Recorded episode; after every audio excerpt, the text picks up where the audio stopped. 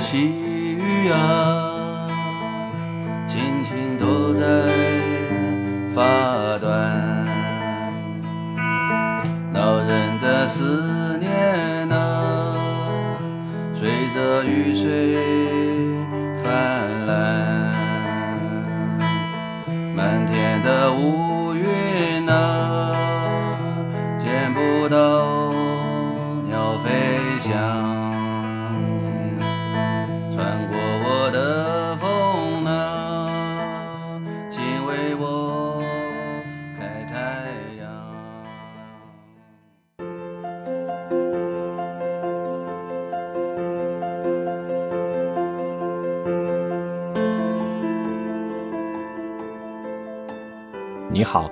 欢迎来到长河问道。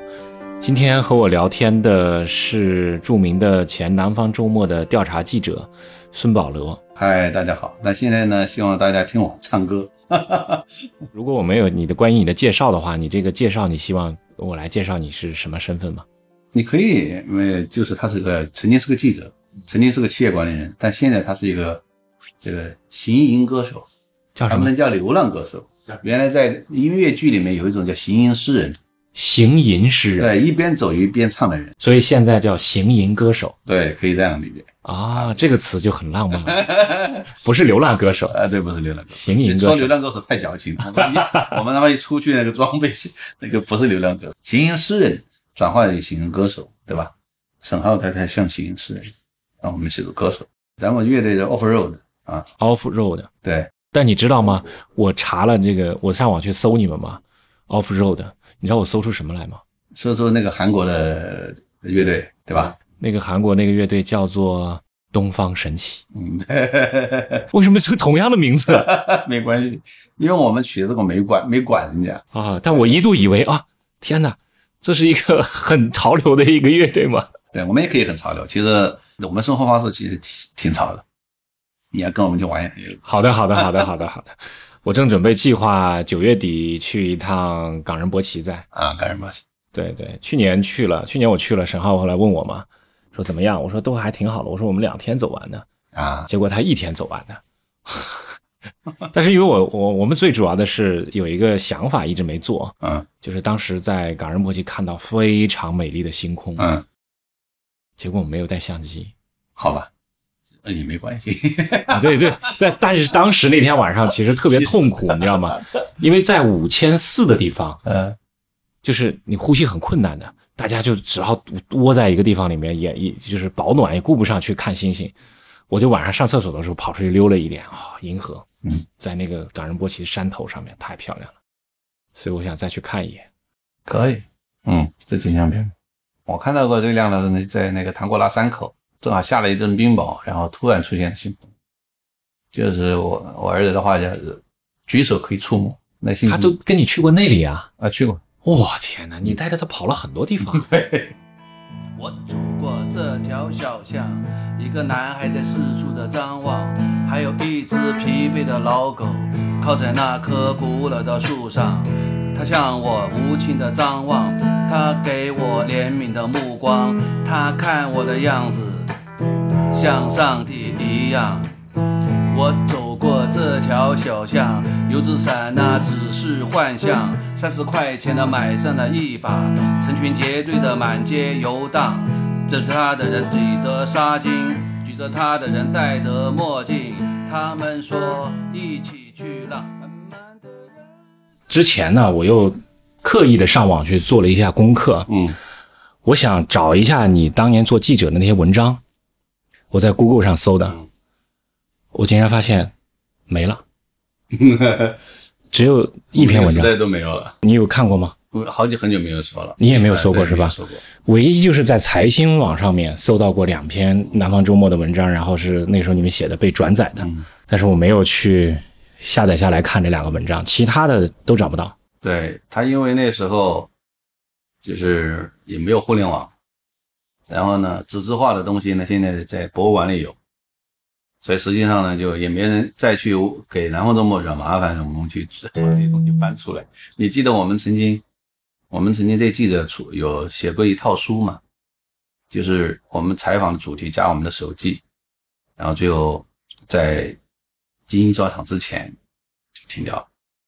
啊，我真啊我真不知道这个对对数。我们我我赵世龙，嗯、这个这个郭国松呃于六儿啊，应该沈浩也有，就是每个人一一本书，那个我花了很多功夫啊，就是就是他想把采访后面的故事写出来，很挺挺精彩。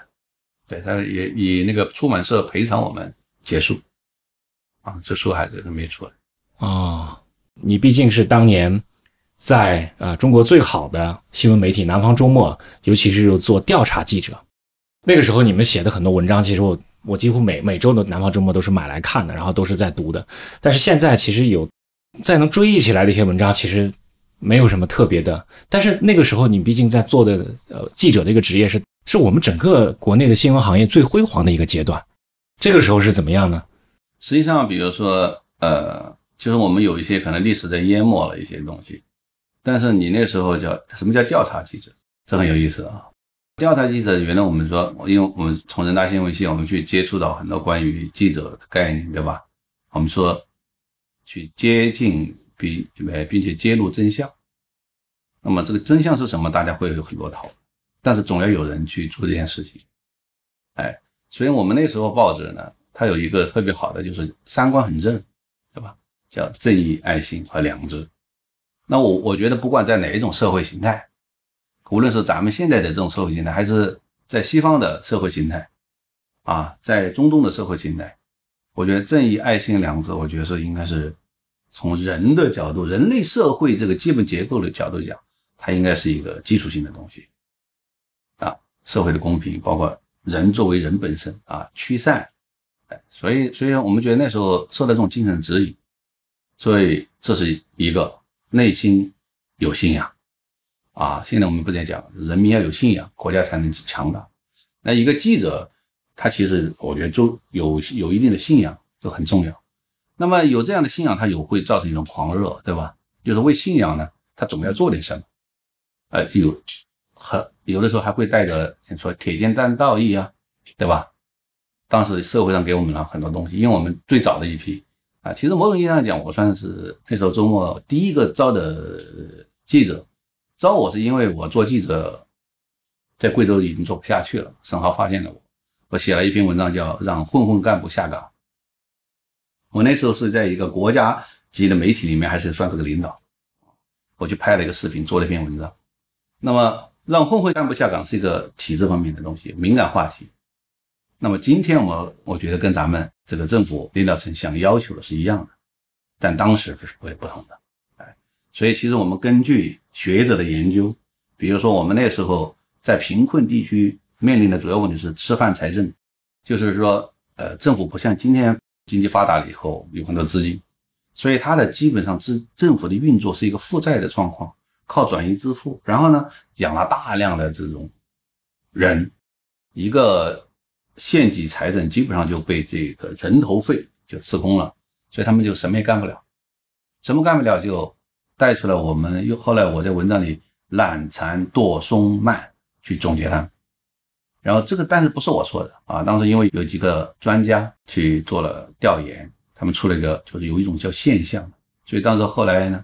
我把它取名叫贵州现象。这个呢，因为贵州是我的家乡，所以贵州当时领导很刺激啊。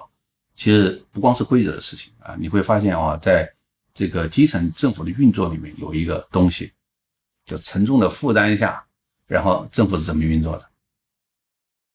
那么这种题材，我觉得呃还是很超前的啊。在一九九六年，对吧？那时候其实我们政府分流啊，有一些呃体制改革东西还没提出来。但那时候一种直觉去做了调查，上了周末的头版头条，然后洛阳纸贵，第一次体现到一篇文章的力量会那么大。那因为那时候是报纸，不是网络，人们一定要找到报纸才能传播。后来街头出现了大量复印南方周末的状况，所以你会发现，原来这个调查记者你把一些东西揭示出来以后，它会产生如此大的蝴蝶效应冲击波，啊。能够产生那么大的影响，对吧？当这个影响对个人是不可能在贵州再做任何事情做新闻啊。当然，后来那一个省委书记也当啷入狱了啊。但是从我们的角度讲，是就来到案当中来报纸。真正的调查记者，呢可能你一定是处在一个自我的一种高压状态，因为你拿到选题的同时，实际上就是一个承担了一个巨大的一个责任。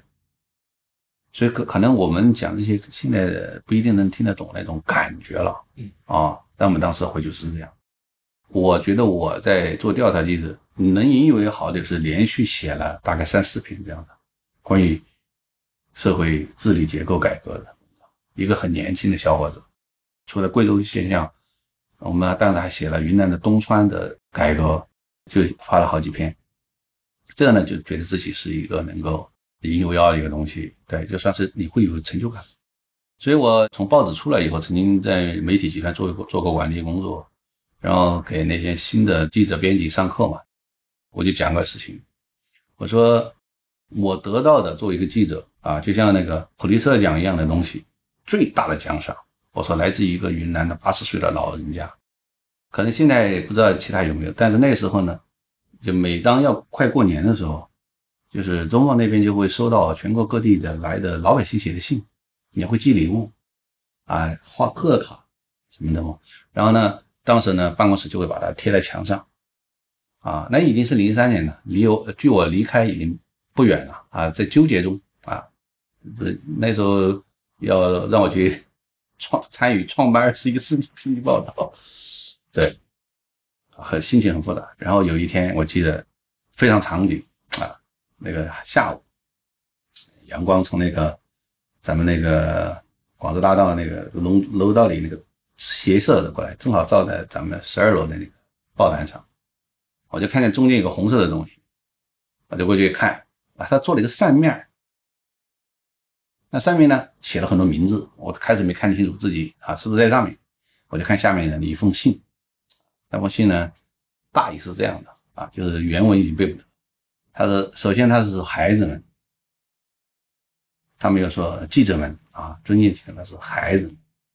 他说我是一个八十多岁的老人家，哎，然后他前面描述了一下，然后来讲，但我知道你们这帮孩子呢，就是为了老百姓。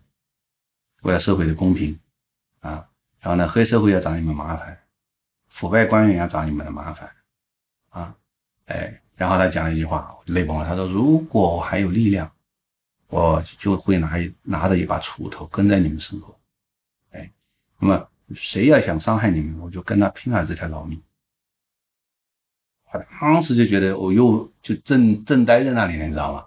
然后当时你知道产生一个强烈的恐惧，什么？就怕那个扇子 上没有自己的名字，对吧？如果你就发现那个上面跟你没关系，我惨了，哇！我极其极其糟糕的，就是那个心里极其恐惧的，然后去看，啊，发现啊是毛罗在那上，我当时就在那里，我从来没痛快那么哭，啊，就你就觉得你所有原来的啊这个付出啊，或者你承担过的那些东西，你一下子就得到最大的回报。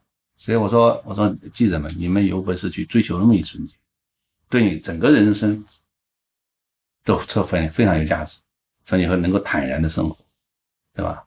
哦，你曾经对别人很重要，而且有一个，我说你看，在中国的土地上有一个八十岁的老人家，我说今天肯定去世了，曾经要准备扛着锄头保护你，我这就足够了。你说咱们这种人，你还能做什么？嗯，是的，所以所以那一刻，我觉得。对我来说，我就是觉得是最值得啊、最荣耀的一份瞬间。所以那个阶段是这样的，就是他会啊，充满着这个侠义的浪漫。这个侠义是指的那个侠侠客的侠，侠客的侠，对比如说你你和你合作过的记者画瞒报，翻医院去数死者的数量，嗯，啊，我们有记者对吧？有人为了暗害他，让小姐脱光了冲进他的房间。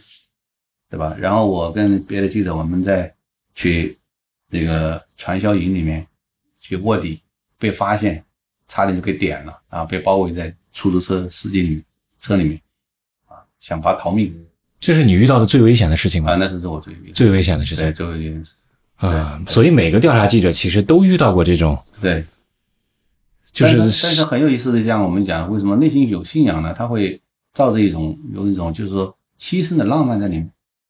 并不害怕，是我们俩，我会认为信郭的一种，我们两个后来到了酒店，就坐下吃饭的时候开始，就觉得今天生死危险，但我们做了一系列的处置啊，跑掉了啊。那但是他的特点是，第二天早上我们就去了他总部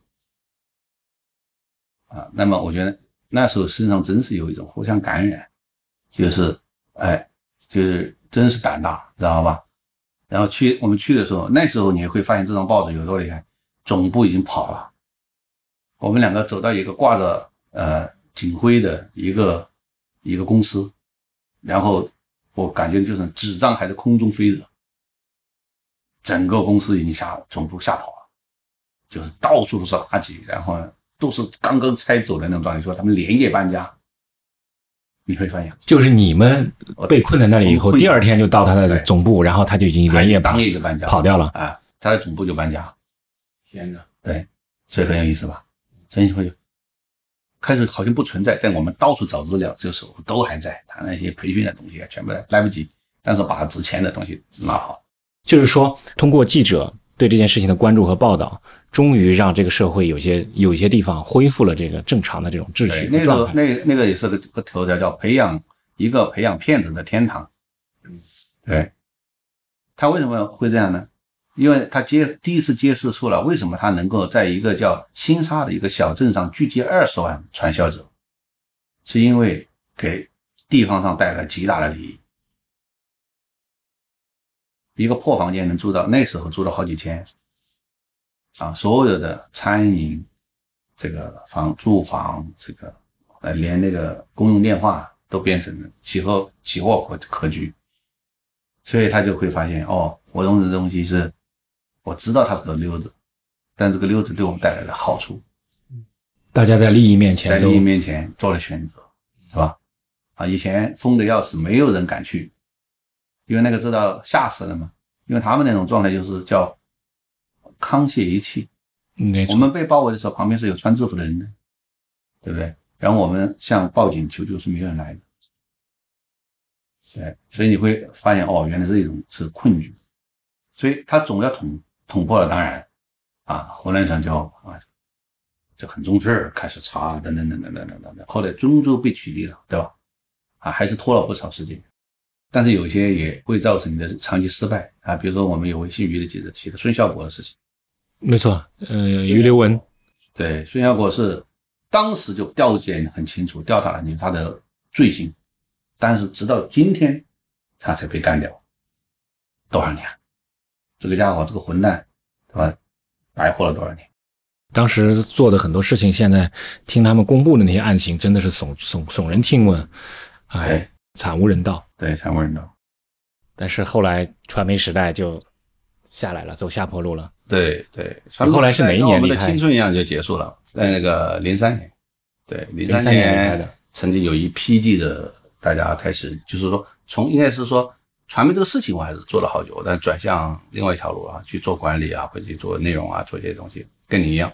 那么实际上呢，做一个呃调查记者的就结束，应该是在零一年、零二年就对我最后写了一个调查报告，应该是关于一个告状的一个人。写完那个就基本上就进入了去，调查记者的生涯结束。所以做记者这样的一个经历啊，如果用一首歌来代表这个时期，你想唱什么歌？我想一想啊，有一首歌可能比较接近。我写过一首叫《这一刻》，这一刻。对，那他创作的时候是在我们车队在内蒙的那个戈壁滩上，虽然讲的是个感情故事，其实。我觉得跟我们当时的某些情绪相关，大家可以听一下啊，嗯，但是它本来是摇滚版的，我们可以唱一个这个温柔版的。好的。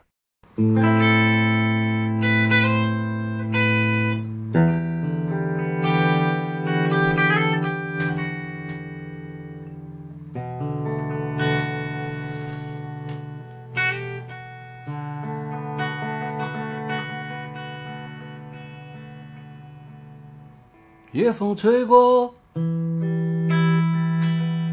我的脸庞，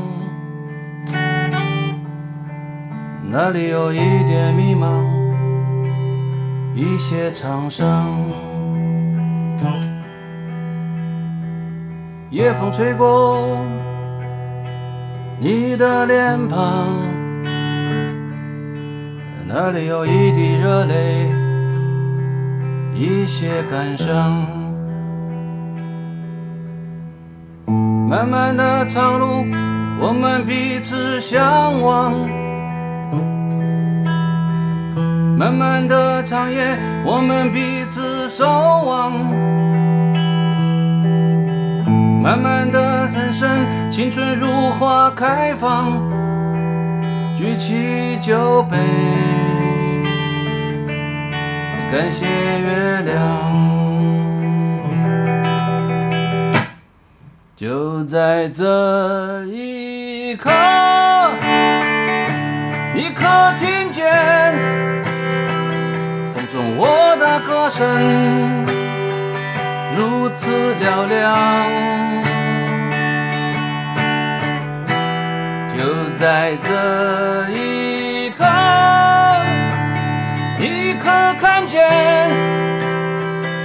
那满天星光，星夜灿烂。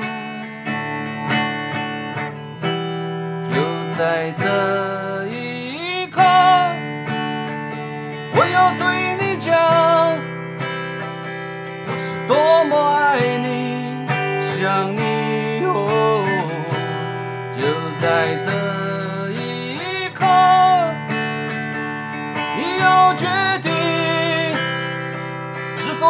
否跟随我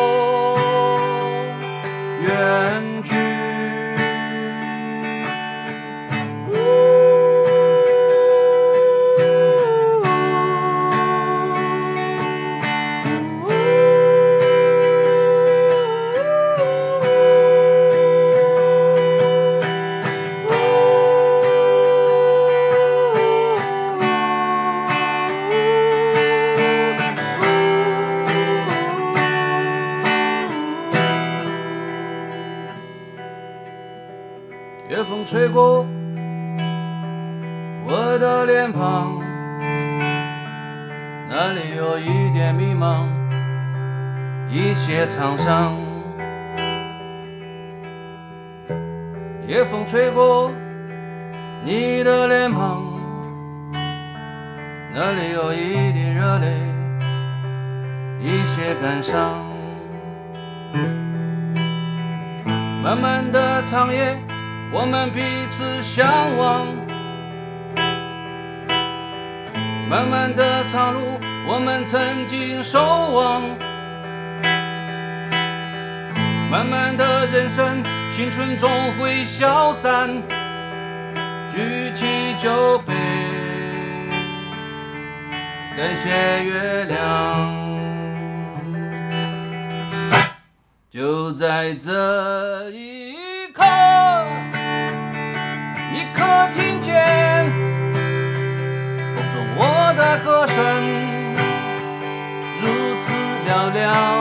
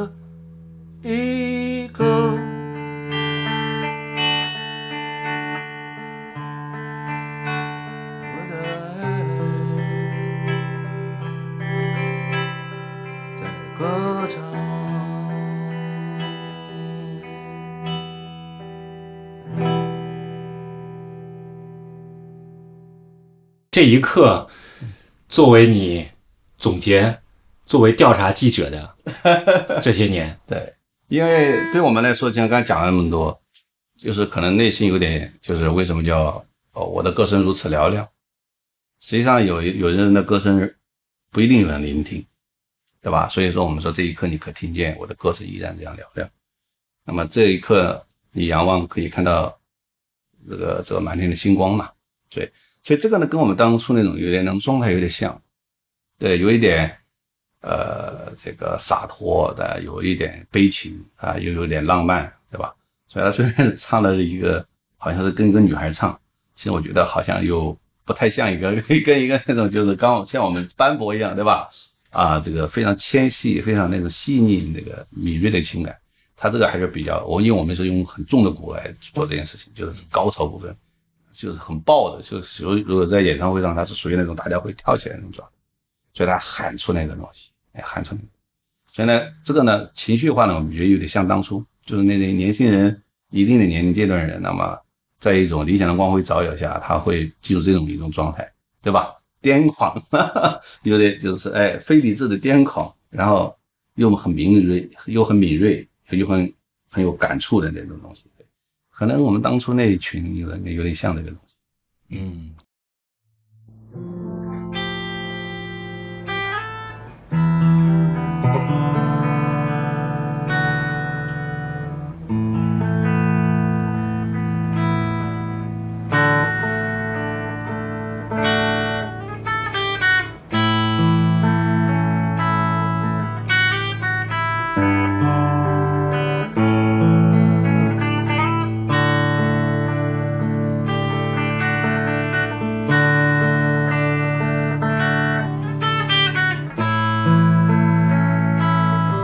是从什么时候开始发现自己隐藏的这个才华的？我是错过的。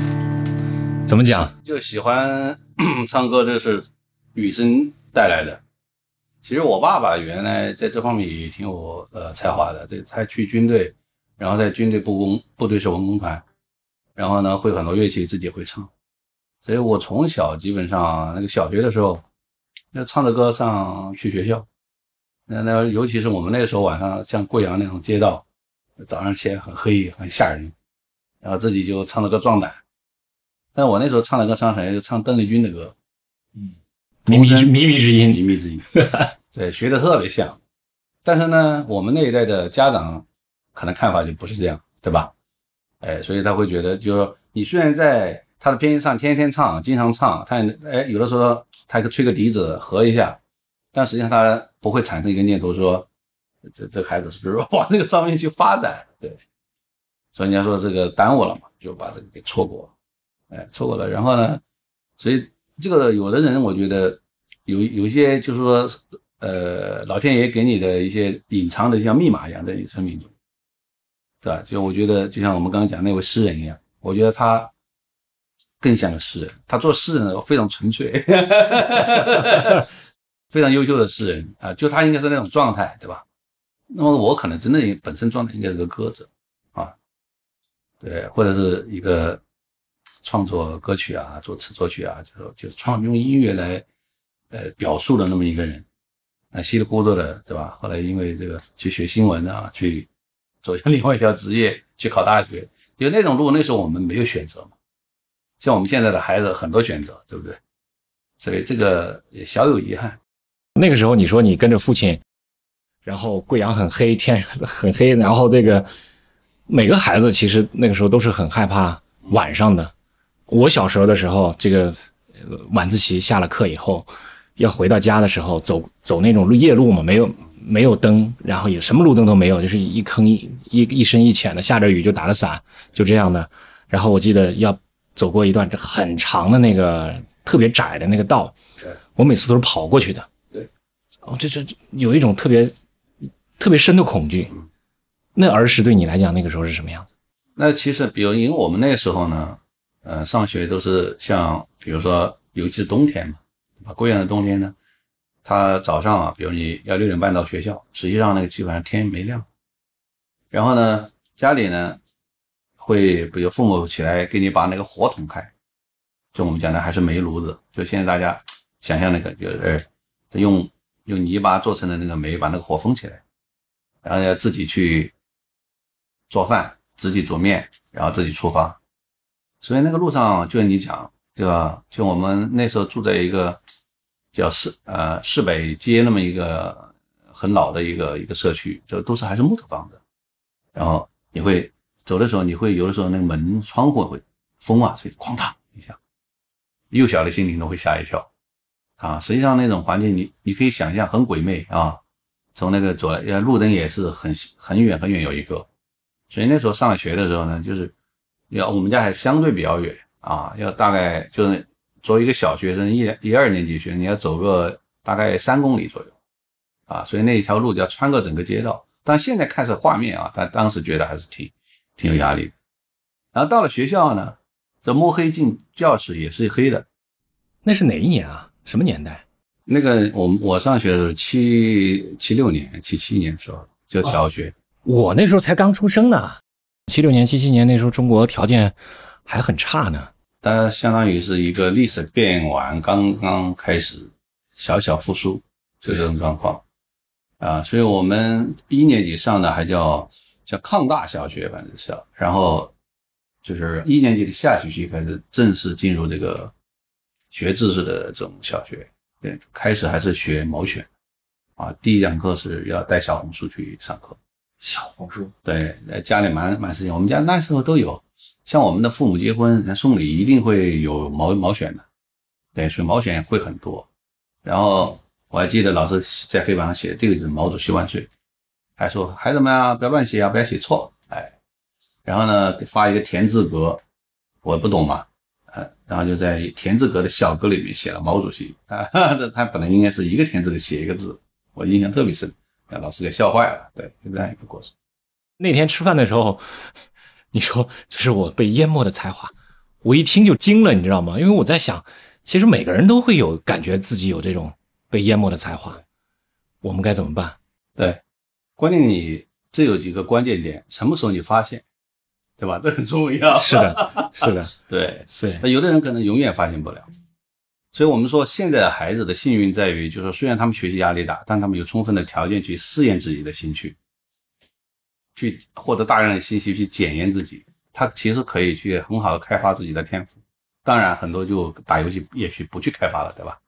啊，我但是我觉得现在跟当初是不一样。当初呢，就是你可能是哎。我们经常讲，为什么去藏区的时候会看上一个少女在那唱歌，眼睛亮亮的，像天籁。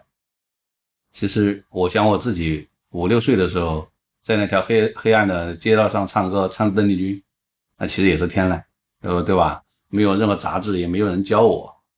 那么我们听的时候呢，不容易。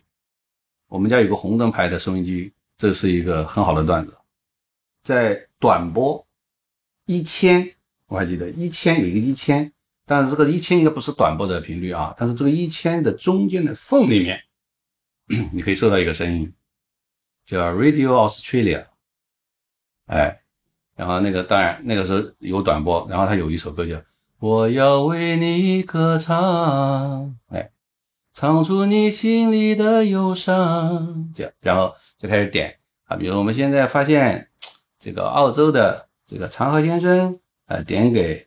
大陆的孙保罗先生收听，啊，他是一个音乐节目，点播节目，然后邓丽君就出来了，不知道为了什么，我这首歌我准备把它翻唱一下，我就觉得你受到雷击，可能他天赋的时候就这种孩子会受到雷击，就像我曾经写安德烈·波切利唱的，就是有一首歌，然后我在广州的时候第一次听到安德烈·波切利，啊，我说。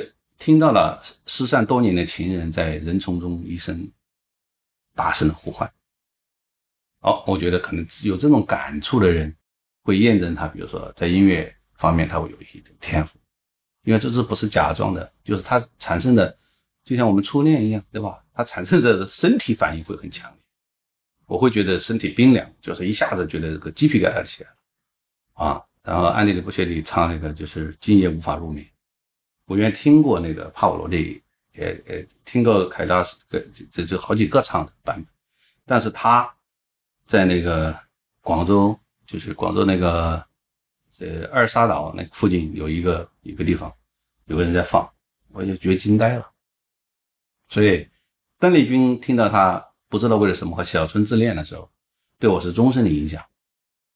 可能我未来，比如我写作文写得很好，啊，因为没机会唱歌，我写作文一直很好，要不就学文科，都都与此有关。就说像我们的音乐到今天，那我跟柯文斯交流的时候说，有一个点我们得到高度认同。你听我的歌词，我说很简单，但是它视觉化，对吧？我年迈的爹娘伫立在门边，你看的是一个照片，所以他后来做 MV 的时候找了一个场景，啊，所以就是我们讲视觉化怎么来的，就可能在很早的时候，啊，就注入了这个这个东西，啊，注入了一些东西，哎，我一听他的歌一遍就能学会，然后就开始唱，一遍就学会，一遍就学会了这个不知道为了什么，还有他的技巧都学会了。在这个，所以当时这个学校同学起了一个极其粗俗的外号，叫邓丽君的摇裤。如果叫摇裤，你就现在没人知道那是什么，不知道是什么，什么是摇裤 underwear 就是内裤的意思哦，啊。这那个时候在贵州是叫摇裤叫摇裤，啊哦，啊，为什么叫摇裤我也不知道啊。但是对，但是呢，就是说，比如说棉毛裤、摇裤，摇裤呢就是你穿的那个小裤头。啊，那就是铁粉的意思了。其实那时候还不叫铁粉，因为就是他因为童声嘛，唱的很像嘛。嗯，啊，对，所以这个外号一直到小学毕业，对，所以那时候那时候因为是童声，唱的非常非常像，很多很多非常非常像。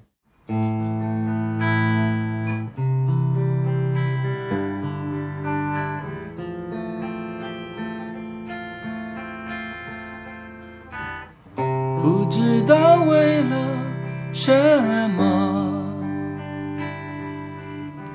忧愁它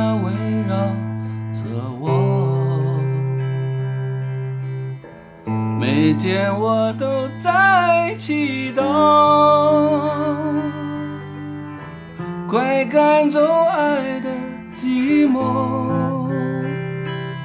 那天起，你对我说，永远的爱着我，千言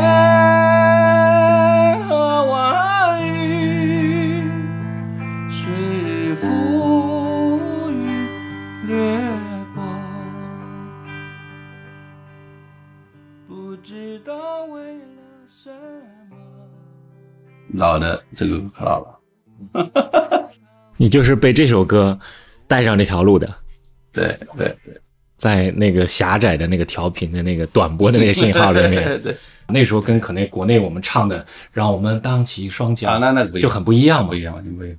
是不是？对，那个时候这种歌除了这种震撼带给你的还有什么呢？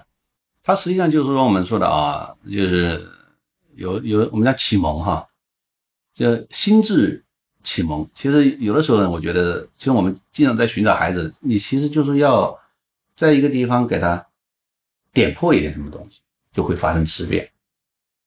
其实那种歌就是他，我比如说我们今天对乐感的水平和旋律的水平，我很难去学乐理。啊，就我先是东西基本的就好了。我和我的编曲师，像那些歌，包括跟寇文是拿起来就旋律在心中。我们知道放学班，现在我们要做一个放学班的夏天，对吧？去跟李世民合作。歌声是哪来的？歌声是由内心而发出来的东西。对，比如说像我们贵州，对吧？因为我侗族嘛，我有侗族血统，然后我们在山这边唱给山那边的人听。所以它是一个很纯粹的东西。我们的非洲，我们去非洲，你看看，人们在最贫苦的生活里面，只要他们开始跳舞，他们就会忘记什么，开始唱歌，对吧？所以我觉得这个东西呢，就是说，哎，就是心里面有我们叫蒙着一层东西，你能不能进入另外一个世界，可能就是他有一些机缘。对，比如说啊，也许邓丽君的歌，它正好是那时候就，其实邓丽君的歌那时候不光是还有凤飞飞啊这些歌啊，还有刘文正的歌，但是呢，就是我要为你歌唱，就是邓丽君的那个拉丝，我们今天可以讲，叫她的唱法。把我彻底迷住了，啊，就他那个唱法现在无人超越，那你们那时候和小学，比如说有没有什么歌唱大赛之类的？没有，没有当然，音乐课啊，呃，高有那时候后期早期还没有音乐课，可能到了高年级才开始有音乐课，啊，当然音乐课呢，那就是基本上啊，如果学校有什么活动，要给领个唱，那当然都是我的活儿，啊，都是你的活。哎，都是我的活儿，这是肯定的。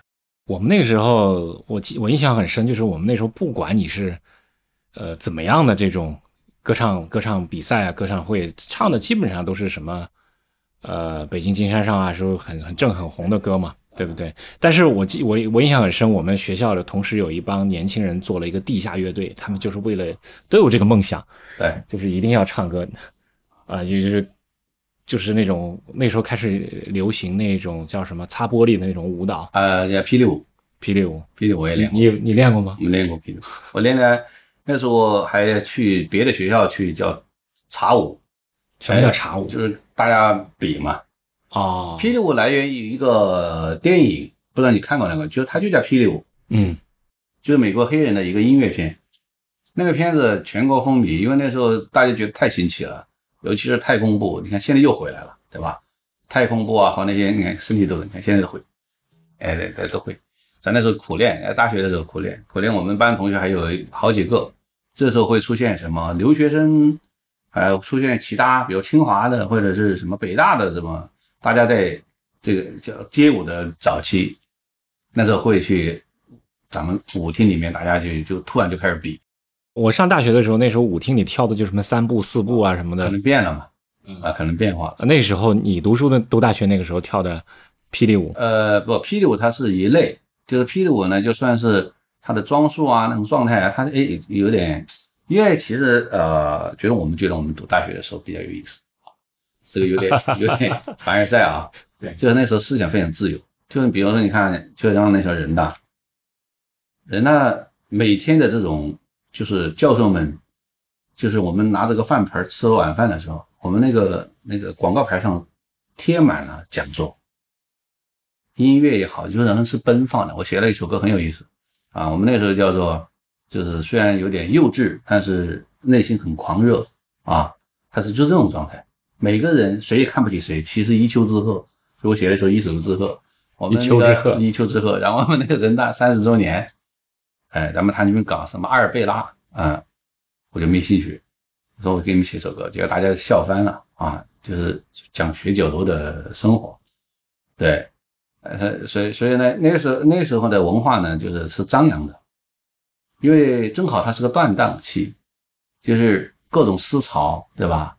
然后各种这个东西都会出现，呃，这个霹雳舞也就这样就就出来，大学生和街头混混一起跳，然后就在地上打滚，每天跑到那，我们那时候还学学校熄灯啊，就跑那个楼道里，一借着那个借着那个灯光。但是只要有同学家里有录音机就行了，啊，那些音乐《梦中的妈妈》，哎，就是这种一就就出来，呃，一开始在大家在练练练各种动作练，很有意思。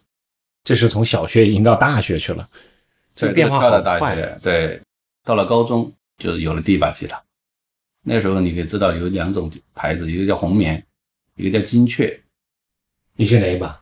我红棉，那个是哪里出的？红棉是国内出的，非常好啊。就是红棉代表着当时的吉他的这个，就是国内的吉他的顶尖品牌，但是其实也就五十几块钱，啊，但是那五十块钱那了不得，很了不得啊，是很多人一个月的工资嘛。啊，这就五十几块钱那个时候不，止。呃，差不多，差不多，因为我们大学毕业是是六七十块钱，对，啊现在更早一点呢，五十块钱可能就是反正一个多月的工资吧，对，大概是这样。然后呢，其实我们这时代也反映出音乐的一个发展啊，就高中的时候就开始，呃，这个拿吉他开始唱，唱一些就开始有港台歌曲了，啊，港台歌曲就会会唱。有了吉他以后，你知道很多好处，对吧？首先，这个你会吸引大量妹子的注意，这个道理是一样的。所以说，现在我鼓励孩子们去学个吉他。哦 没错，没错，没错。对，啊，对这个这个有各种好处。那时候聚会还会专门跑到这个郊区啊，带着两把吉他啊唱，那时候会唱，比如说呃这个我我从山中来，带着兰花草这样的歌啊，或者小小的小小的水仙花的那个啊，就是那首歌呢，就基本上是属于香港、台湾的歌曲，因为大陆没有创作没有人在写这些歌，嗯，小情绪，哎哎，就像水仙，呃就就像那个那个，哎，那个刘文正那个小那个应该叫什么来着？小小呃不是，我从山中来，带着兰花啊兰花草。像这个，你看它就是一个小景致，一个啊，种在校园中，只盼花开早，对吧？很有意思，小景致。但那个时候的歌词很简单，写作其实跟我们那个时候的歌词还是内地的歌词还是有很大不同的。呃，那你看我们那时候流行在希望的田野上，啊不，他这个你讲的这个呢，就是说咱们以前的这个歌曲的创作，它是由这个体制的方式来决定的嘛，所以体制的有些歌，对吧？哎，然后体制里就有一首歌我很喜欢的，就是那个这个冰山上的来客啊，花儿为什么这样红，对吧？还有那个就是就是呃呃那个战友，对吧？呃，那么还有是就是女高音那个我爱你中国，我挺喜欢的啊，当时啊，那么现在我也觉得很有意思，就是因为那个电影，就是他把这个美声这种穿透的这种感觉。我从来没听过这样的歌，对吧？然后，哇塞！我要看电影的时候，我就好牛啊！啊，就这首歌留下极深的印象。就我觉得他唱法非常牛逼啊，歌也很好听，对吧？你看他那个整个起伏啊，我觉得那个哎作曲家还是很牛的，还是很棒的。就是说，在这种这种类型的歌曲里面做出这样的不错的，对吧？哎，所以那时候选择很少。昨夜的篝火带来梦境，火光跳跃着树鸣，远处还回荡着我的歌声，夜色。已经冰冷心境，牵你的手走过那无人小径，点缀着繁华的落英。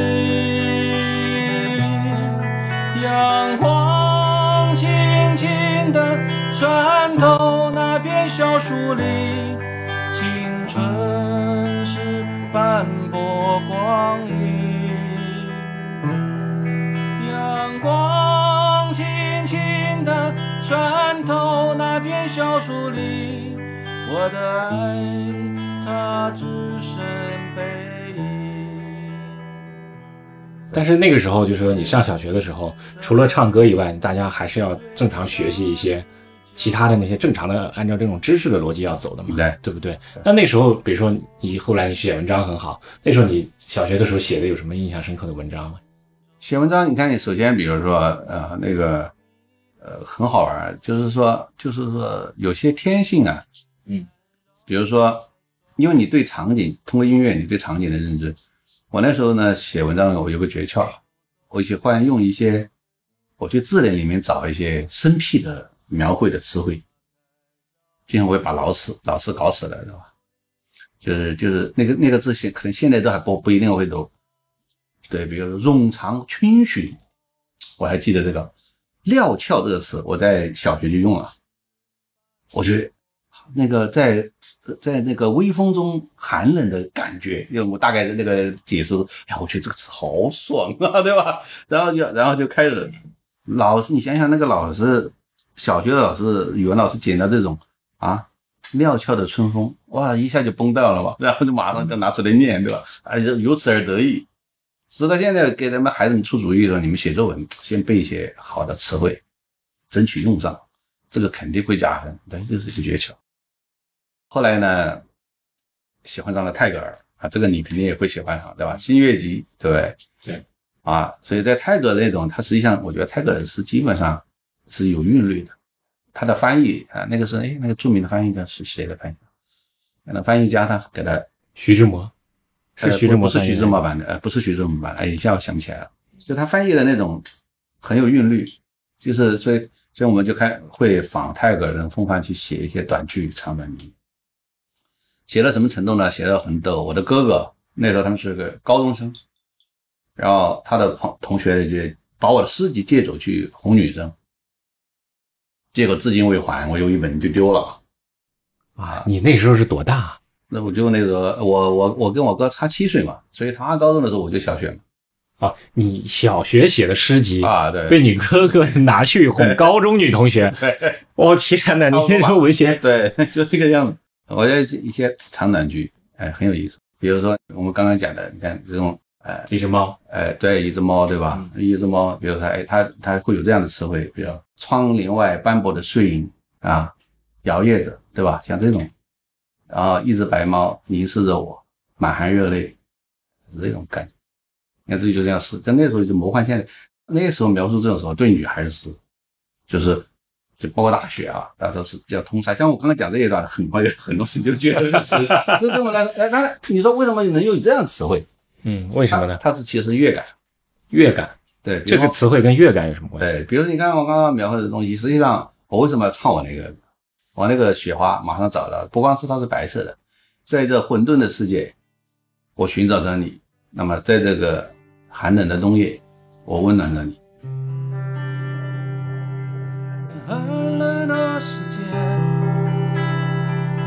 看见了你，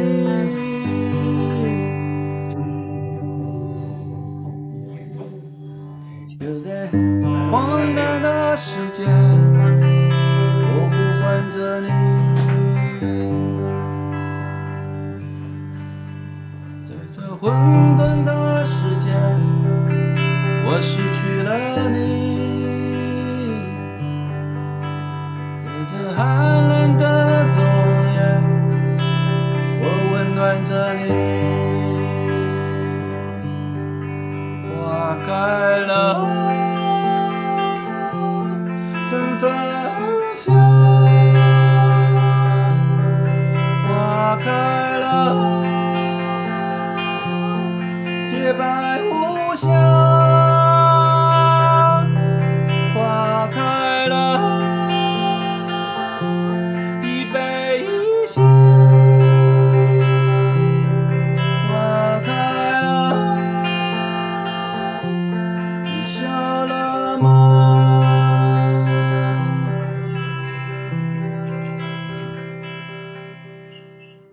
那实际上呢，就是和我和他隔着玻璃，但他创造了一个境界，是因为我的歌本身就是写这样一种不存在的这种美好。一个是猫，它可能它就是一种缘分的象征，所以说你你会你实际上讲的是我的另外一种语言啊，它不是一个单纯的是文字性的语言。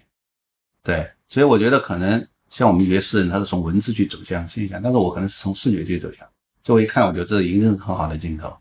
啊，这镜头，但是但是是在我的反应中，它可能是跟一个旋律或者一个歌词。对你，你说了这个，你是从视觉来走向诗。对，那这个这种体验是怎么来的呢？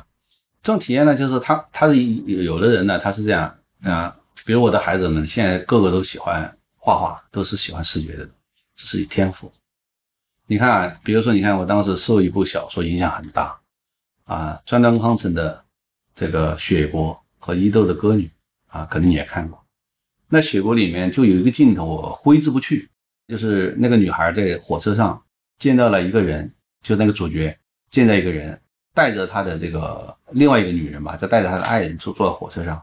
然后呢，这个主角一直从这个玻璃的反光里面去看着对面那两个那个男人和那个女人。然后呢，因为有热气，然后呢，玻璃会朦胧了。然后他又会去擦干净以后继续去看他，结果他后来跟那个男的就就爱上了这个人，实际上某种意义上啊，结果后来又重逢啊，这悲剧是个悲剧。但这个东西呢，就是对我们来有些人来说，这种景象是致命的。有一次我上大学的时候，坐着呃幺四九列车，那时候从贵州到北京大概要四十八小时，然后到株洲去换乘换车头，然后车朝另外一个地方开。那地方有很多火车，然后那时候就两个火车就在相遇，停着的，就一个女孩坐在另外一个车车窗里面，啊，当时我就觉得极其崩溃，就是那个就是说你可能就是血泊里面的景象就出现了，对吧？这个女孩正是因为她可能是一瞬，就是大家就五分钟的停留，她就直接望着你，你也望着她，我操，没有手机呀、对吧？啊，所以我就有首新歌里面在讲，我说就是我走过的人行天桥，与你，呃，这个错过就在一瞬间嘛，啊，命运的脉搏这样竟有这样遥远，写成你的时候你你可能会爱上那个人，我开玩笑，两个人就这样对视，突然定格，你想想那种镜头很电影吧，你是做摄像的，在周围的人都打着呼噜，因为那时候只有心事的人，只有有心事的人，或者只要敏感的人，才会在那种黑夜去看外面，看那个车站的灯光。很多人大家都像猪一样的睡着，我们不是侮辱别人啊，大家都在睡着啊。那时候我们那个座位底下也是人，行李架上也是人，嘈杂污秽的空气，然后那种还有那时候还是柴油机啊，大家的面脸上脸上对吧面孔，然后你突然看到一个女孩在对面，然后五分钟以后这段开掉，他一直看着开掉。可能他有些人他在对坐是没有识别的，不会有感觉，有的人就很崩溃。所以你看这个对你来讲呢，你崩溃了吗？他这种崩溃的讲的就是说你会受到受那种强大的冲击嘛。你看我我今天能够这样描述，你就知道他对我影响有多大。然后你会啊反过来讲啊，为什么我这样遇到他？为什么不能在另外一个地方遇到他？对吧？所以他写诗也好，写歌也好，实际上这种场景的话，他就直接会激发到你的啊，所以你就把这样的对吧这种呃感官的这种体验，就最后就再做成诗。对，它只是一部分。比如我们讲，如果从电影镜头来讲，它其实是一个非常好的镜头。对，所以会又会影响到原来我看到另外一部一个俄罗斯的片子叫《彼岸》，这个片子已经看不到了。嗯，然后它是一个呃，这个俄军嘛，到德国的过程中，他就保护了一个孩子，就是因为它很漂亮，保护了这个他他是一个占领者，那个是一个相当于是啊罪魁祸首的国家嘛，在被报复的过程。好，然后就他保护了他，只是一夜，什么也没干，你们就散了。散了以后，这个家伙回到了回到了俄罗斯以后，那成了一个作家，就写了一本书叫《彼岸》，然后描述了一个这样的故事：一个年轻的这个俄罗斯军官，最后和一个德国的女孩子相爱了。然后他把这个书呢，因为写的很感人，就拿奖了。这个呢，在柏林颁奖，然后他就邀收到了一个邀请，那么说欢迎你到德德国来参加奖，所以这故事就出现了。这个书商就是那个女孩的，哦，书商就是那个女孩。对。然后他从这故事里识别出了这个男孩，男的。有意思是他完全不知道啊，是吧？所以他们见面的时候非常有那个镜头，俄罗斯人的水平。他走走向那个玻璃的时候，他已经开始更有感觉了。然后这个女孩女的知道他要来，就因为有人说那个著名作家已经来了嘛，他就站在玻璃后面看。这男孩走，这男的推镜头推到一定程度的时候，他就已经感觉到了某种东西。然后镜头呱一直推，他一直在很感觉到。然后，然后两个人隔着玻璃了，其实都是苍老老了嘛，多少年以后，立马双方就识别出是对方。那有意思是什么呢？有咱就这是，比如说你是接着怎么表达？接着表达特别有，因为那个活动还没开始，就有一对年轻人从那门里出来，就是你看啊，就是勾肩搭背，是一对情侣，咣咣往亲着就走了。啊，这两个人很自动的在那么后面，隔着一定的距离跟着那两个，跟着那一对年龄一直就开始散步。哎哎，所以我当时我就觉得，你说表达情感的东西啊，非常的细。但是里面它有弦乐啊，音乐我还记不到啊，所以所以说这个呃，在艺术的空间里面，就是我们觉得有一种境界，如果你体会到了，它是这个有强烈的这种震撼。这其实这种震撼呢，可能你是一种审美上的悲怆，但实际上你是强烈的幸福感，你感受到了人家想表达那个东西，对吧？应该就对我来说都是场景。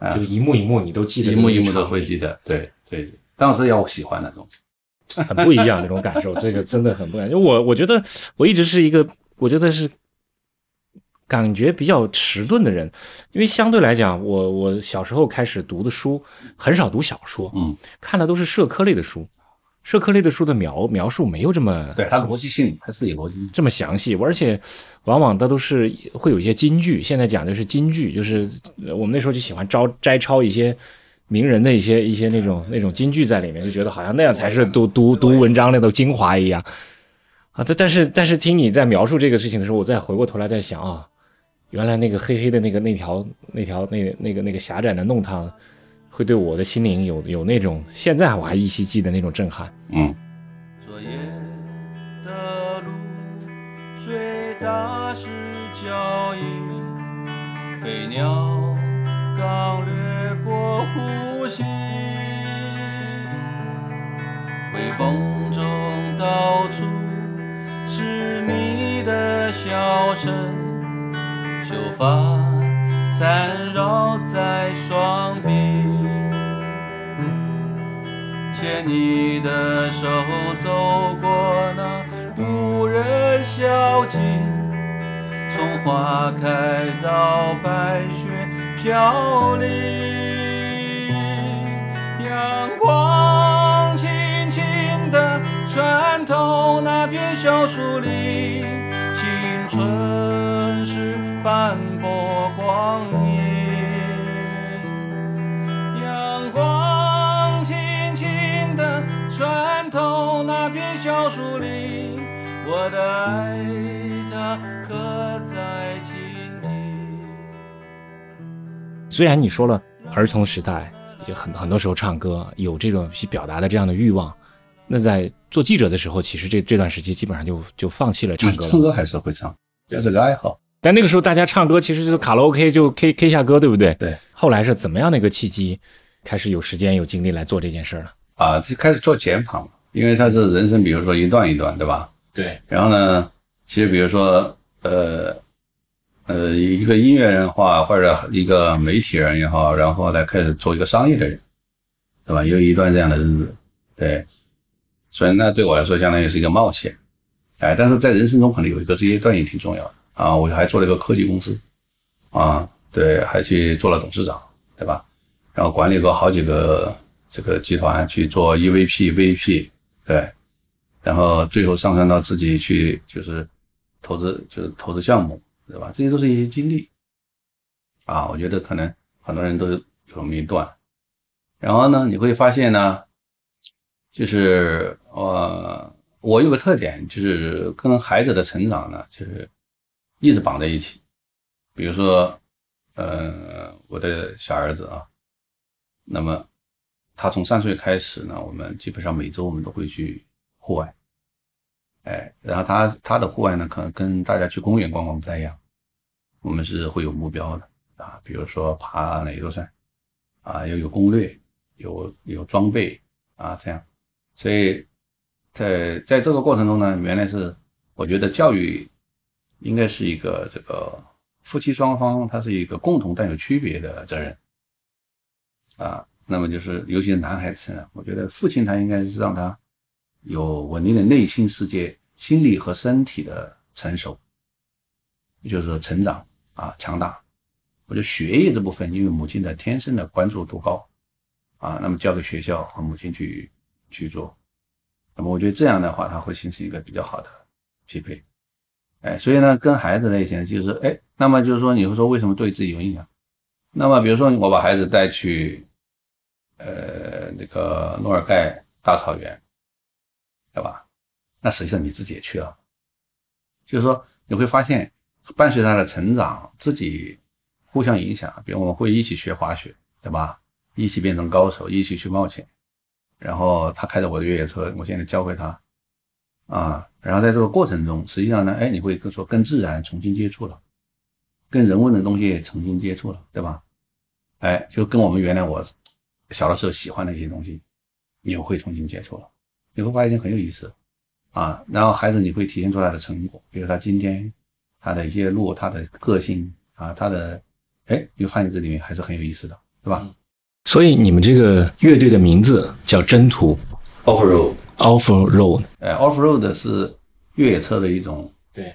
一种制式。然后就是说我们我我们我们自己圈子叫下道，下道。下到来就是说真正的嗨的时候来了，嗯。啊，离开柏油公路，对，然后走向山川嘛，对。对，就离开真实的公路嘛，对。对吧？回到一种自由的状态，嗯，对吧？对，哎，所以呢，所以呢，这种状态呢，就是这是这个乐队，我们的乐队同时是一个车队。嗯。啊，越野车队，同时是一个就是不光是我们几个人，还有孩子在一起，他会经常开展冒险活动的那么一个组织。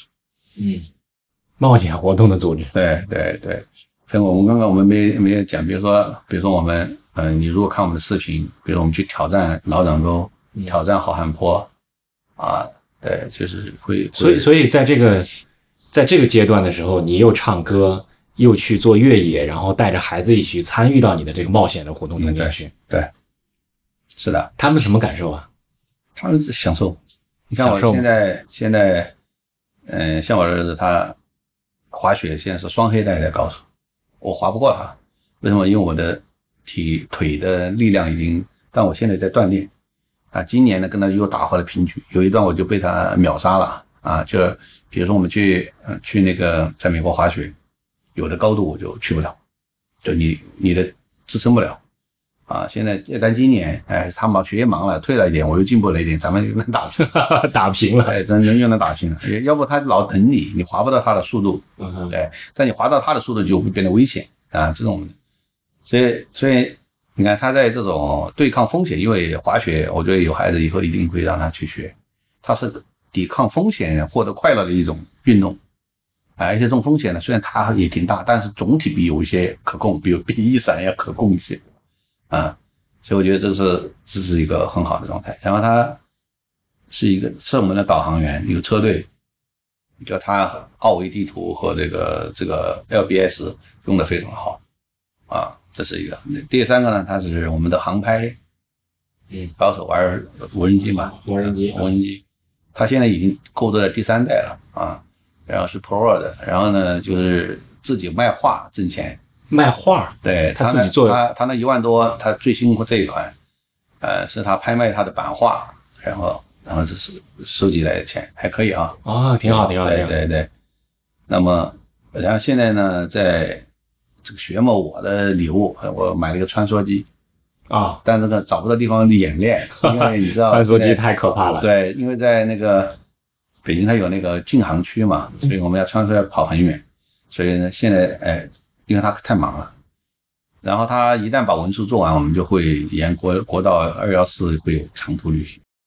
所以你看，我们就是我这把琴不是所送给一个小朋友嘛，他是我们一个好朋友的孩子，嗯。长期跟我们在一起玩。然后他呢，在初中的时候有一次呃过生日，说叔叔你不要送我把吉他，然后他说他因为他喜欢一个女孩拉小提琴，我就瞒着他爸妈送了他个吉他。他现在弹的比我好啊，他的指弹非常好。然后他是个天生的这个音乐创制作人，为什么呢？他拿了吉他的状态，我觉得比我们现在很多沽名钓誉的强多了，可以连唱几个小时。然后他被那个南南京大学去学计算机，然后呢，我把这把吉他还是惊喜，他也不知道啊，这把是非常好的吉他，哦，叫做叫他是个 Power Reed Smith，呃，怎么讲？就一般叫叫就是呃 PRS 啊，这行里人都知道这个这个吉他，它是一个嗯，是很好的，就就是你这次从美国带回来，从美国带回来，就给他挑的。你终于这个也算是这个有点时间了，所以说你你就可以开始再回到自己的这个爱好事情上了，是这样吗？嗯，其实其实他也还不是时间，你你去我家你就知道了。就是说这个这个爱好，这个这个东西，它是一种就是对音乐的喜爱，它好像是一个呃，就是你生活的一部分。哎，我西雅图有会有园子，就是我的乐队去直接可以演出，北京也是，就是它的设备啊，就为什么能要带音响，别的箱子是我不会满意的啊，这表达不出来，对，所以会要自己带个箱子。自己带个箱子，对，所以这个这里面呢，它所以说它它这种东西可能是就是伴随着你生命的一个一个礼物啊，你就在中间会得到很多快乐，你还会给别人带来快乐，对吧？我觉得挺好的。是对，然后呢，它有一个呢，就是说，呃，你还会就是说做出自己的作品，因为原来我们觉得我对现在就像你刚刚讲，呃，好的内容一定会有价值一样，音乐也是一样。啊，那么音乐音乐可能现在有些变形了，这个可能它会和视频结和声音视觉去结合一些新的产品，对吧？但是我觉得现在商业化的很烂，啊，就像我写那个星光是用一个愤青的心态去写的一样，因为现在的就像课文是讲的，现在的这个很多是技术的表达和这个商业表达，而不是人内心世界的表达。哦，他这么说，对他认为只有来自内心的音乐是伟大的。当然，在讲到披头士，他说披头士也是视觉的。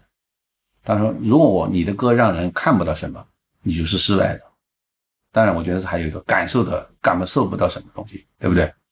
所以那然后那你说，然后你还说有个老派，反正哎，我们在很好玩，我们在我们有个基地啊，我们录的时候还有个一些年轻的小朋友来在门口听听，哎，他们是什么流派？很好听，是摇。是是是哥特，是摇滚，是是民谣，是什么东西？呃，然后人家就说啊，他们这帮人不管了，只要好听，对，是吧？我觉得人家说哦，你这音乐会不会有市场？就是上次做访问，我说其实不在乎这个东西，啊，就是如果你又走了那么多人生的路，又被他绑定去驱从一些东西。虽然我现在写歌发在发布，比如课文是课文是如果不喜欢我这种风格，我们大家不是一致，我就不用写这首歌。他理解了，他喜欢了，而且他提了非常好的建议，我们共融了。哎，我觉得这首歌本身是个好作品，他可以写小康，写中国人的这种奋斗历史没关系。嗯，但是它是本身音乐是好的。那平时你现在的这个，你你现在就是说，因为你又跟别的歌手有个很大不同的地方，就是你毕竟经历过那么多，你做调查记者，你经历过很大的风险，你写过那种为社会的这个公平正义发过声，这个时候。你你做了很多的这种这种经历以后，对你现在在写歌有什么有什么不一样吗？呃，就你那那是你经历的一部分嘛，嗯，对吧？就是经历一部分呢，那么就是说我们这人呢，就是有灰度，对吧？那么我们刚刚我们讲到的，那是你的高光时刻嘛？那是你的高光时刻啊，比如说你说，呃，看到一个八十岁的老人要保护你，或者我们讲你获得的一些荣耀，大家都在讲黄金黄金。南州的黄金时代，大大家还知道的人还在回忆着。那么，你永远被贴上一个标签，就是中国第一代优秀的记者，对吧？我觉得这个标签不错啊，对吧？那对生命来说是一个一个阶段，哎，挺重要的。那么，那么你要说影响的话，就是就是说你要做到一些，就像刚刚我们唱那个唱歌一样，那人得保持一个能够被感动的状态。啥意思呢？我跟儿子也在讲，我说我们如果做作品，你做一个东西。你自己不被感动，其实没有意义。但感动，我觉得是人生命一个重要的能力。就没有感动，怎么会有幸福呢？就没有幸福，也没有痛苦。那么这个生命它就很浅薄。你理解我的意思？那我感动从哪来的？对吧？感动就像，哎，那天我跟柯文哲讲了很久，那他们在录。我说早上，用下午见柯文哲，早上呢我就在那个酒店，一个普通的酒店，因为我们来的话在全季。哎，然后他的那个大堂，哎，我们说把把歌再走一遍吧，就拿把吉他啊，鼓手拿了一个箱子在拍，然后就唱了一个这一路，这一路，对，就是来这一路，就是给给柯文是这首主题曲，唱以后呢，他有个什么效果？一会儿就来两个人在那里听，很普通人哦，然后其中一个是服务员，过了一会儿呢，服务员就过来了，他你们要走了吗？我说可能一会儿就要走了，他说。他说：“我能不能够把你们的歌录下来？”他说：“我从来没听到那么好听的歌。”他说：“我们很感动。”我他我的主管也很感动。他问：“我们能不能录下来？”要听你同意。我说：“当然。”我说：“这样的观众，我说我们要重新为你认真唱一遍。”嗯，哎，我们就让你像演出一样给他唱一遍，就全程录下来。当然，那个录像他也倒发给我们，啊，发给我们以后呢，那个主管就过来说：“他说那个。”哎，你们这个歌是什么时候发呀？我说我们是为一个纪录片写中国人纪录片，他纪录片发的时候要通知我们，啊，还给我们那个呃那个其中一个扫扫扫，那我们一定要去看，要去点赞。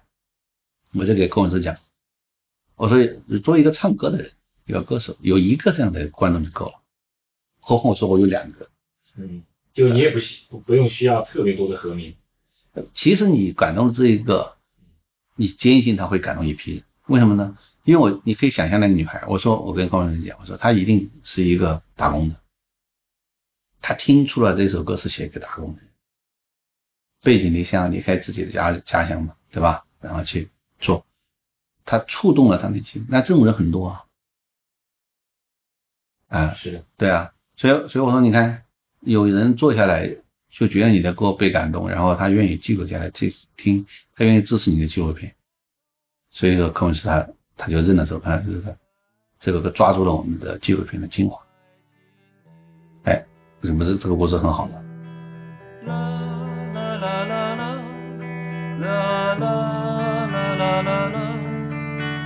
啦啦啦啦啦啦，啦啦啦啦啦，啦啦啦啦啦，啦啦啦啦啦。牵你的手走过了无人小径，点缀着繁花的。落英。阳光轻轻地穿透那片小树林，青春是斑驳光阴。阳光轻轻地。穿透那片小树林，我的爱的只剩背影。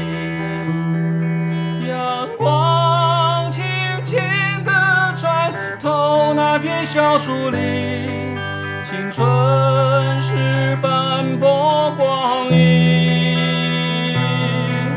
阳光轻轻地穿透那片小树林。我的爱，它刻在心底。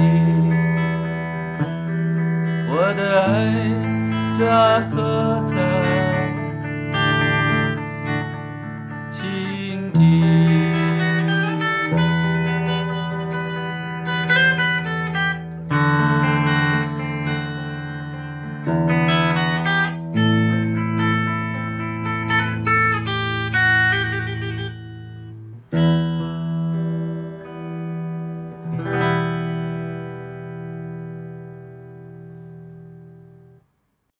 所以，在这个不同的你的你的不同的人生阶段啊，什么最重要？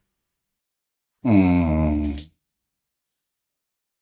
就是就是我们讲的这个，呃，人的那个意念可能会迷失，意念会迷失啊，对吧？就是不同阶段嘛，情感因为长大的过程中，但是他的这个本性不能够堕落，本性不能堕落，对。其实我觉得可能就是说，你这是一类人吧，你就是说，你总得有点东西去支撑着你的生命啊。就像我们原来就是阳光总啊打到你脸上，对吧？总有一种力量让你泪流满面啊。其实我其实我觉得这个不是个好人坏人啊。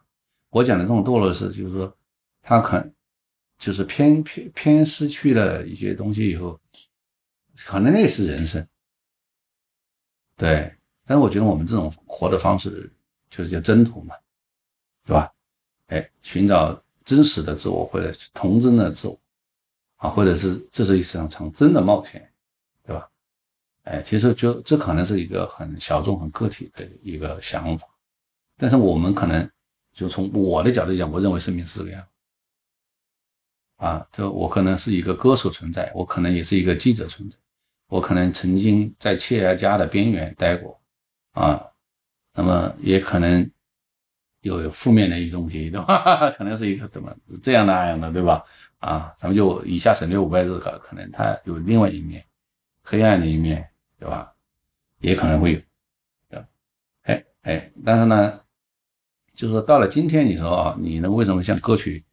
哎，他们就说很神奇啊，说我们我们老大这个旋律，就是这么简单就能流淌出来，哎，他可能就是这样，就是。涓涓细流，哎，就是油然而生，就从你这个积累的沙石里面啊穿透出来，啊，哎，这种感觉有了以后，你觉得就是非常舒服啊，就是这个这个生命可承受可承受的这些重量，哎，就好像就找到了一个空间，对，都很自由。你相信命运吗？呃，其实我有一定的宿命论，就说它是这样的。就是这个呃，艺术创作的人呢，就是要玩这个东西的话，他如果是完全乐观的，是不行的。呃，这个这个呃咋讲呢？就是那个叫为赋新词强说愁那种状态没有好运，所以他他会要把，就是有的时候他会要把自己放在，就像我们写写新冠一样，我也我看了很多内容，看了很多内容，就是把自己放在一个啊，就是呃染病人的那种状态，但你你要能进入那个他的场景，虽然我要写给火柴写，明天我约了老师开始聊天，你要了解他生活，就进入他的场景。所以这时候呢，你完全是一个乐呵呵的，呃，这个也不行。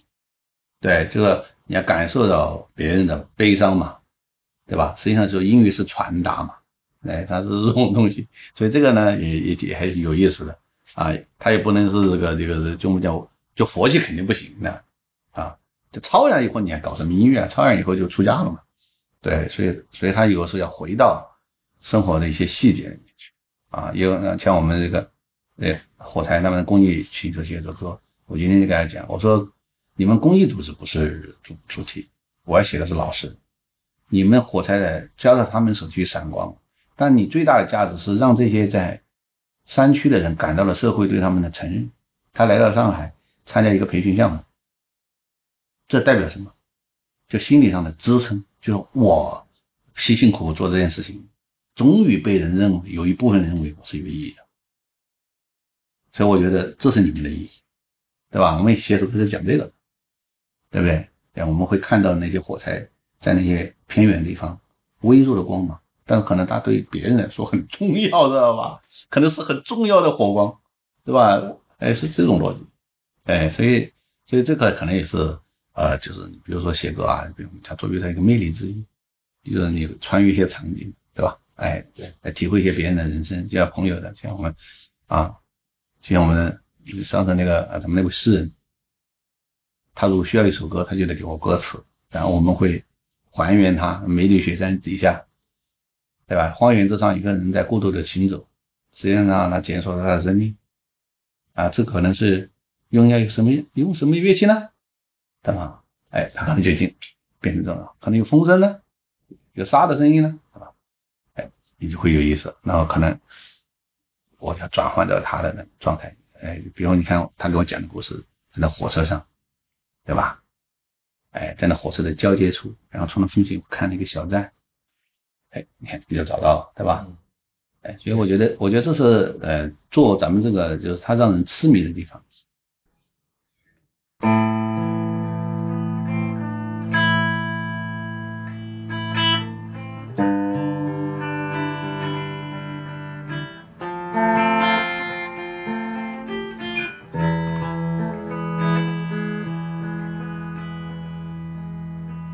一条小路，曲曲弯弯，想要完成它，其实不难。一朵山花开放，依然灿烂。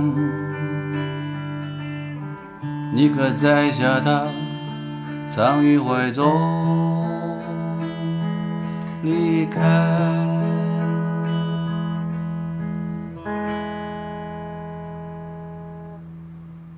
站在山头回望，来路已苍茫。站在山头前往，一片阳光，不留遗憾。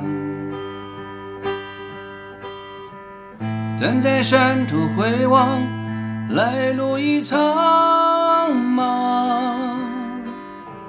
站在山头前往。一片阳光，不再孤单。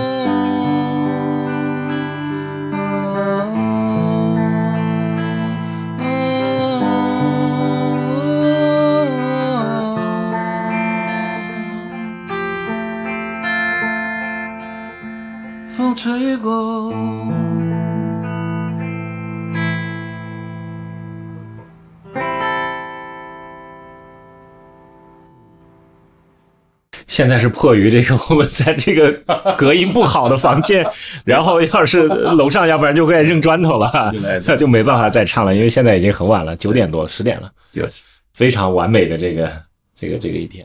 可以了，差不多。对，是差不多了，辛苦你已经我们啊，我们俩已经熬了三个小时了，对但是我觉得我觉得还是不够过瘾。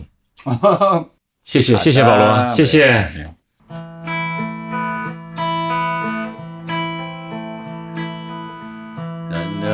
细雨啊，轻轻落在发端。恼人的思念啊，随着雨水泛滥。满天的乌云啊，见不到鸟飞翔。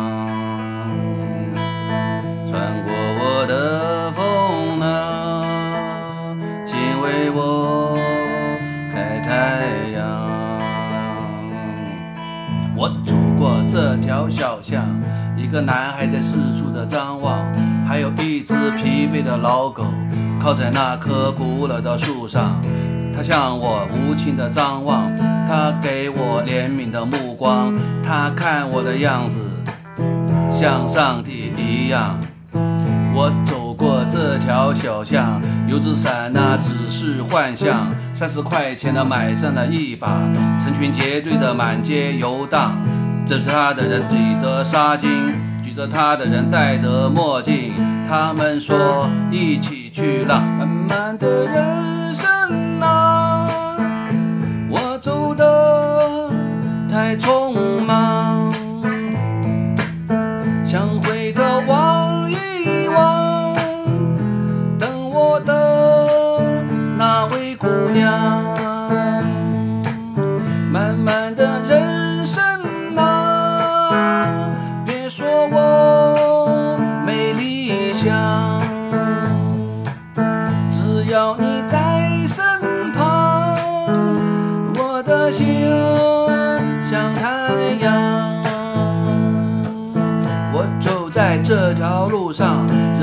在相互的张望，不知他们来向何方，感觉心里有点慌张。前面走来一个姑娘，对着手机做出各种的模样，她的眼睛是皮糊烂的苹果，她的鼻子是坚硬的墙角。到哪里寻找纯洁的姑娘？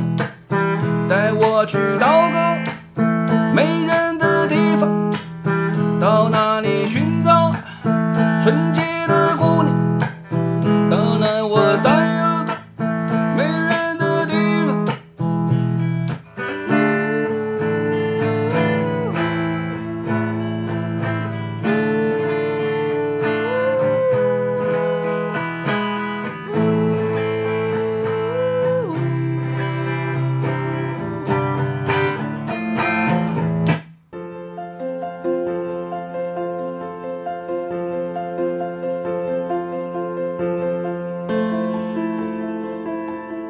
现在收听的是《长河问道》，这是一档学习和探索型的节目，由麋鹿学研社和篝火故事联合制作。